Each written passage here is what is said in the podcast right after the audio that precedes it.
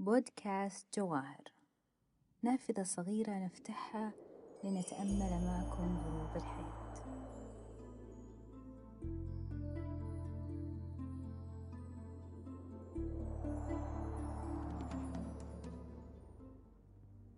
تسعة وخمسون يوما انقضت بعد رحيل رمضان وأصبح شهرنا الفضيل في طي النسيان. طويت أخباره ونسيت أسراره. ولله رحمة تتجلى في تكرار مواسم الخير. وها نحن الآن على أبواب موسم من مواسم الله العظام العشر المباركة. قد أقبلت إلينا تنادي إلى فضل عظيم. قال صلى الله عليه وسلم ما من أيام أعظم عند الله ولا أحب إليه العمل فيهن من هذه الأيام العشر. فأكثروا فيهن من التهليل والتحميد والتسبيح والتكبير. جعل الله لنا مواسم تتضاعف فيها الدرجات وتكفر فيها السيئات والعبد يرجو أن يقبل منه ربه ما قدم من اجتهاد وعمل وصلاة وصدقة ليرى نتائج ذلك وبركاته في الدنيا قبل الآخرة. ومن نفحة البركات التي حصلت في رمضان كان من ضمنها منصة إحسان التي احتشد أهل الخير للمشاركة فيها. بداية بسيد خادم الحرمين وولي عهده الأمين. ثم توالى التفاعل المجتمعي للعمل الخيري على منصة إحسان التي طورتها الهيئة السعودية للبيانات والذكاء الاصطناعي سدايا. برهنت إحسان في أيام قليلة على اللحمة الوطنية والمسؤولية التي تحلى بها الشعب السعودي.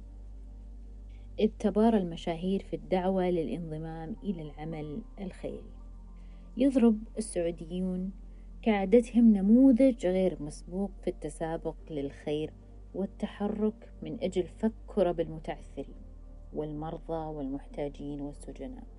وكل من يحتاج إلى مد يد العون على هذه الأرض المعطاة.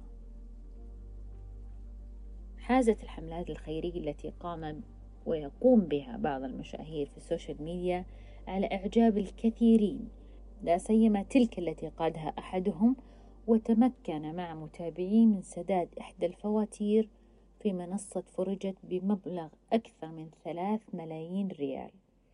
استطاع المتابعون سداد الفاتورة في خلال 12 ساعة ووجدت الحملة تحديدا إشادة الكثيرين. شهدت منصات التواصل الاجتماعي حملات مماثلة لآخرين للمساهمة مع متابعيهم في سداد المبالغ المالية في منصة إحسان وهي الجهة الرسمية المخصصة للتبرع في المملكة. رسالة وردتني كانت من أكثر الرسائل تأثيرا علي وهي نبشرك بشفاء المريض رقم الذي تبرعت لعلاجه مؤخرا. ما ألطف أن ترى ثمرة الخير وتسعد بها. ها هي تلك المنصة المباركة تعيد تلك النفحات للتسابق إلى الخير. مقدمة خدمة الأضاحي وذلك تزامنا مع دخول وقت الحج. لتكون حلقة بين الأشخاص المحتاجين والمستحقين لتلك الأضاحي والأموال.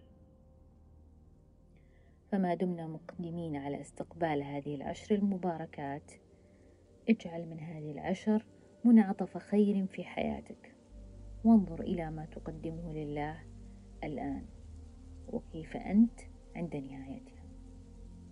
أحسنوا فإن الإحسان يفرح القلب ويشرح الصدر. ويجلب النعم ويدفع النقم.